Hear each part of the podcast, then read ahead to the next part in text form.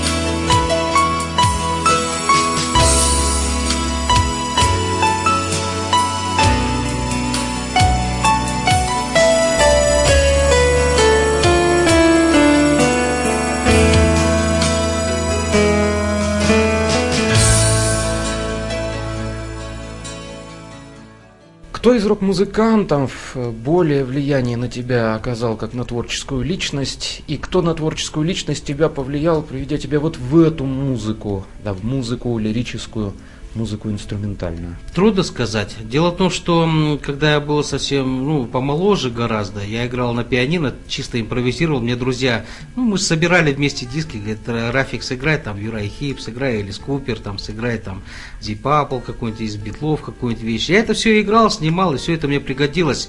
И в репертуаре у меня сейчас порядка 2000 мелодий. Я почти все играю наизусть. Но дело в том, что трудно сказать сейчас. Для меня, в общем-то, все повлияли музыканты, имеется в виду зарубежная, на мою музыку, но дело в том, что я так получилось, что я стал лирическим, эстрадным пианистом, импровизатором, и в данное время мне приходится равняться на коллег тех же там импровизаторов, тоже пианистов, вот и все. А джаз на сцене приходилось играть? Я извиняюсь, я чисто эстрадный пианист, поэтому я джаз, даже если хотел бы, не совсем играю. Я играю чисто, импровизирую, чисто в эстрадном жанре.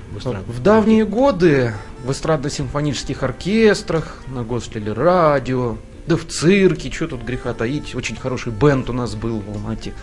Были востребованы такие люди, как ты. Доводилось ли играть? Я немножко моложе поколения, и в то время, я не знаю, я здесь жил, по-моему, учился, но, к сожалению, не общался. Жалко мне, очень жалко, что тогда вот то, что было востребовано, сейчас это все пока на таком уровне, мало востребовано, жаль.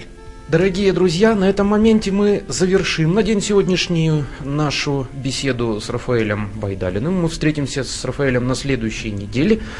Рафаэль, с нетерпением жду тебя в гости, и мы продолжим нашу передачу.